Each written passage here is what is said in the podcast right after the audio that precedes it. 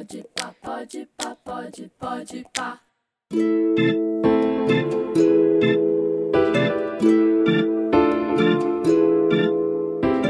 Olá, eu sou Maurício, professor de Química do primeiro ano, e aqui eu vou apresentar para vocês o podcast sobre questões atmosféricas que desenvolvemos no primeiro trimestre. A partir do livro didático, discutimos diversas questões relacionadas à atmosfera, como composição do ar, qualidade do ar, camada de ozônio, mudanças climáticas, postos orgânicos voláteis, entre outras questões associadas. Essas questões elas se relacionaram bastante com nossos conceitos estudados relacionados a propriedades físicas da matéria, separação de misturas, definição de substâncias, elementos, misturas e entre outros. É, espero que aproveitem toda a discussão realizada pelos nossos estudantes. Bem-vindos ao podcast. Nós somos um grupo de meninas do primeiro ano e hoje vamos falar um pouco sobre o ar que respiramos, o que é nesse ar e como a variação de seus componentes podem nos afetar dependendo de onde nós estamos. Eu sou a Manuela e além de mim estamos aqui as especialistas Júlia Martinez. Opa! Luma Torales. Oi! Jennifer Monteiro. E aí? E Isabel Acef. Olá! A inspiração é um movimento inconsciente do nosso organismo para conseguirmos todas as substâncias necessárias para o nosso corpo. E como sabemos, ninguém nos ensina a respirar. É apenas um ato involuntário que precisamos fazer para a nossa sobrevivência. O que existe em uma respiração, Manu? Respondendo a sua pergunta, Ju, a primeira coisa que vem sempre na nossa cabeça é que o ar é apenas oxigênio e que ele é um alimento, já que é composto por si mesmo. Mas esse pensamento é um pouco errado, porque sim, o ar é composto por oxigênio, mas também é composto por vários outros átomos e moléculas, principalmente pelos gases de argônio, nitrogênio, dióxido de carbono e às vezes vapor de água. Apesar de não podermos identificar se o ar é ou não uma substância pura, sabemos que ele é uma mistura. Isso significa que ele é uma combinação de duas ou mais substâncias. A gente pode dizer que existe uma combustão de ar padrão, ou seja, uma combustão na qual não é considerada nem a poluição nem as coisas que afetam sua composição, sendo nitrogênio compondo 70%, oxigênio compondo 20% e argônio, dióxido de carbono e vapor de água compondo juntos 1%, podendo variar dependendo da localização. Por exemplo, o ar seco de um deserto não tem umidade, ou seja, seu valor pode chegar a 0%. Já em uma floresta tropical e úmida é diferente, seu valor pode chegar a 5%. Esses valores da composição do ar podem variar dependendo de onde nós estamos. Por exemplo, o ar de um quarto fechado tem bem menos oxigênio e o ar de uma área urbana existem muito mais poluentes. Agora vou me aprofundar um pouco mais no assunto a partir do que a Manuela falou. A gente tem muitas substâncias no ar, mas as com mais concentração é o nitrogênio e o oxigênio.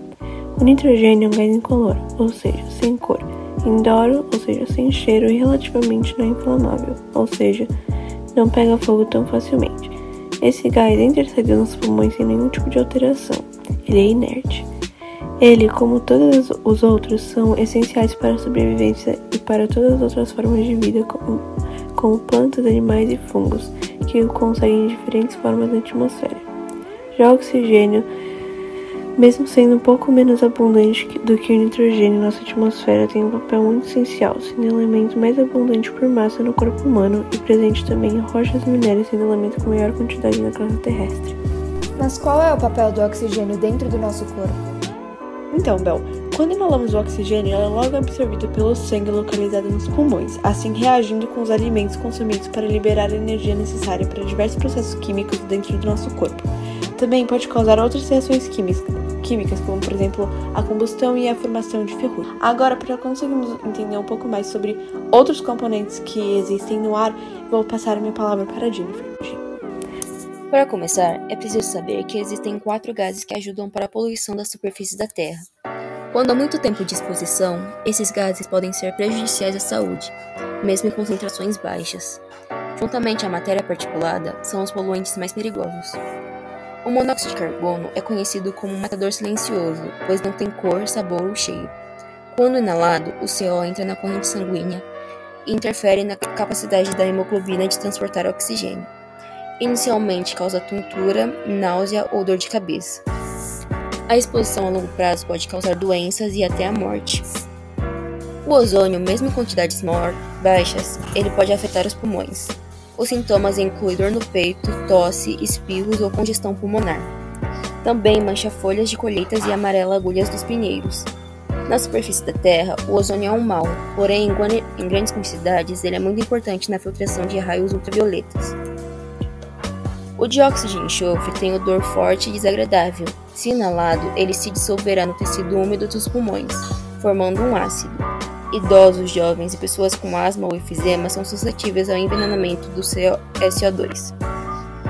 O dióxido de nitrogênio tem uma cor característica marrom. Também pode se transformar em ácido quando em contato com o tecido úmido dos pulmões. Na atmosfera, o NO2 é produzido através do monóxido de nitrogênio. O monóxido de nitrogênio forma-se no ar quando em contato com qualquer coisa quente, incluindo motores de automóveis e usinas termoelétricas a carvão. A matéria particulada, ou PM, é uma mistura de pequenas partículas sólidas e gotas microscópicas de líquidos. A matéria particulada é classificada por tamanho porque determina as consequências para a saúde. Quando inaladas, elas entram na corrente sanguínea e podem causar doenças no coração. Todos os poluentes listados podem ocorrer naturalmente. Os poluentes repre representam os mesmos riscos, vindos de fontes humanas ou naturais. Agora que eu já falei um pouco sobre os gases que poluem a Terra, a Júlia vai falar como o risco desses poluentes listados podem prejudicar a nossa saúde. É importante lembrar que nossa vida é norteada por riscos que estamos sempre correndo, mas alguns desses riscos tendem a ser mais previsíveis e são avisados, como por exemplo o cigarro, que tem um aviso na caixinha. Alguns dos riscos têm dados e previsões, mas esses dados não são tirados aleatoriamente, são resultados de uma avaliação de risco. Ju, como funciona essa avaliação com o ar? Bom, o ar tem padrões de qualidade existentes, que são usados tanto para lugares que não é de costume que a população vá, quanto para o ar ambiente, que é aquele que nos rodeia. Eles são gerados pela integração de cientistas, especialistas médicos, agentes governamentais e políticos, e mudam na medida que os conhecimentos científicos vão evoluindo. Funciona assim: se os níveis de poluentes estão abaixo desses padrões, o ar é considerado temporariamente saudável. Os riscos do poluente são em função da toxicidade, que irá envolver tanto o perigo da substância por si só, então são muito perigosa, quanto a quantidade que é exposta à substância. A toxicidade é mais difícil de avaliar, já que não é permitido fazer os testes necessários em pessoas, mas apesar das dificuldades, os agentes governamentais conseguiram estabelecer limites de exposição. A exposição é mais fácil de medir, pois depende de fatores mais fáceis de avaliar, sendo eles a concentração do ar, que quanto mais baixa for a taxa de toxicidade de poluentes, mais tarde deve ser estabelecida sua concentração. Tempo de exposição, porque os poluentes têm padrões para cada tempo de exposição e dependendo da quantidade de poluentes, se for alta, o contato tolerado por pouco tempo. E por fim, mas não menos importante, a velocidade de respiração, pois pessoas fisicamente ativas, como atletas e trabalhadores braçais, respiram em uma taxa mais elevada. Se a qualidade do ar é ruim, diminuir a atividade é um modo de diminuir a exposição.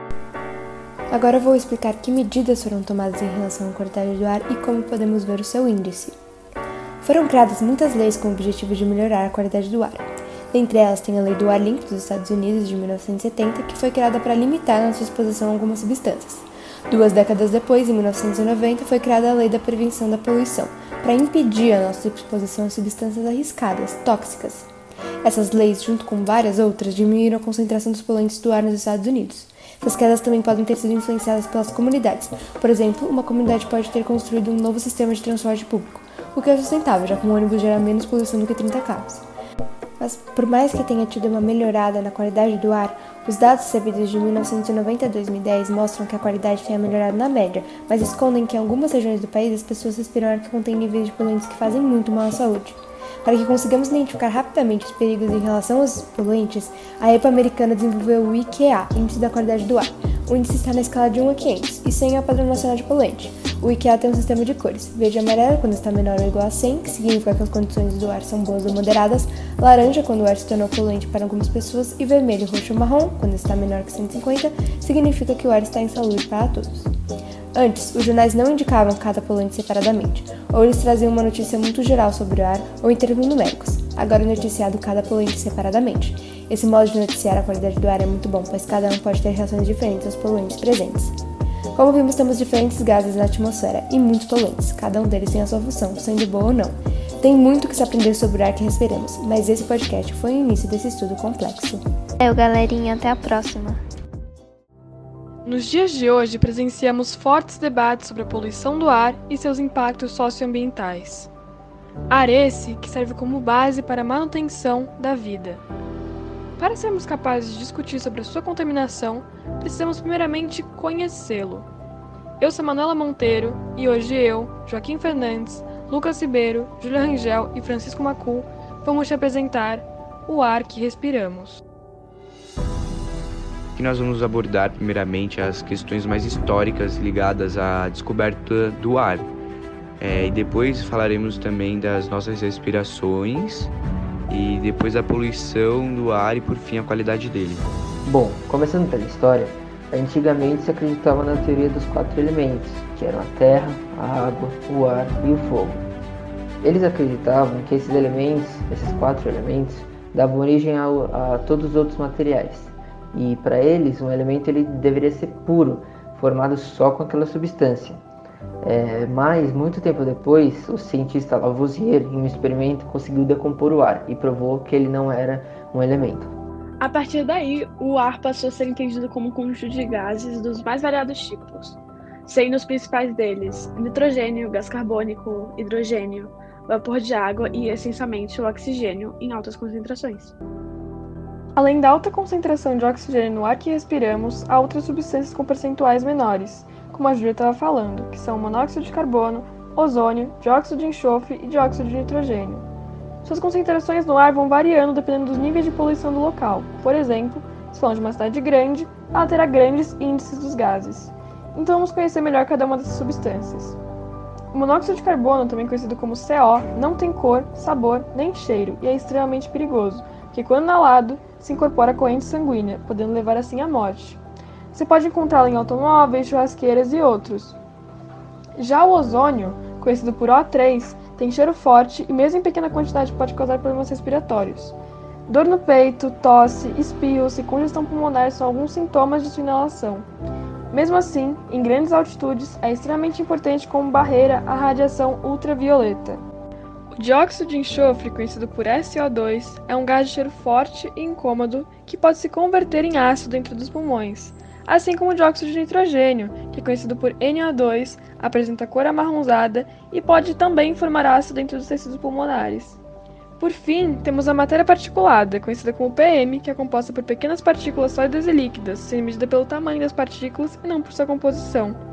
Assim, quando dizemos que o ar apresenta PM 2,5, estamos falando de partículas de diâmetro menor do que 2,5 micrômetros, que equivalem a 0,0025 milímetros. O gás pode ser encontrado em motores de veículos, termoelétricas a carvão, incêndios e poeira em movimento, e pode causar riscos à saúde pelo contato das partículas com o pulmão. O ar que inalamos para nossa sobrevivência não é uma substância pura, e ele acaba sendo uma mistura, é uma combinação física de substâncias em quantidade variadas. Quando a gente está em uns lugares mais com árvore e natureza, o ar que respiramos estará também com menos substâncias. E se, se estiver no, por exemplo, em São Paulo, o ar que terá mais substâncias, né? Pois as matérias, as matérias particuladas que podem prejudicar a nossa saúde terá mais abundância.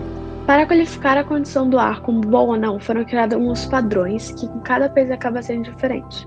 Eles são definidos por agências governamentais, políticos, médicos, mas também temos que considerar que esses padrões mudam conforme o tempo. São levados em consideração para formar esses padrões função, a função da toxicidade. Quanto tempo podemos ficar expostos, se podemos ficar expostos, mas não conseguimos avaliar realmente esse fator por precisar envolver experimento com humanos. Algumas formas que temos de avaliar com as, essas exposições são a concentração do ar. Quanto mais tóxico, mais você deve evitar a exposição. O tempo de exposição, que por mais que uma área não tenha uma grande quantidade de poluentes, dependendo do quanto tempo você fica exposto, pode ser prejudicial. E a velocidade da respiração. Atletas, trabalhadores braçais tendem a respirar com uma taxa mais elevada. E se a qualidade do ar não for boa, eles podem eles para evitar a exposição, eles podem diminuir a atividade. O ar que a gente respira nem sempre é igual em todos os lugares. Isso acontece por conta de sua composição variada.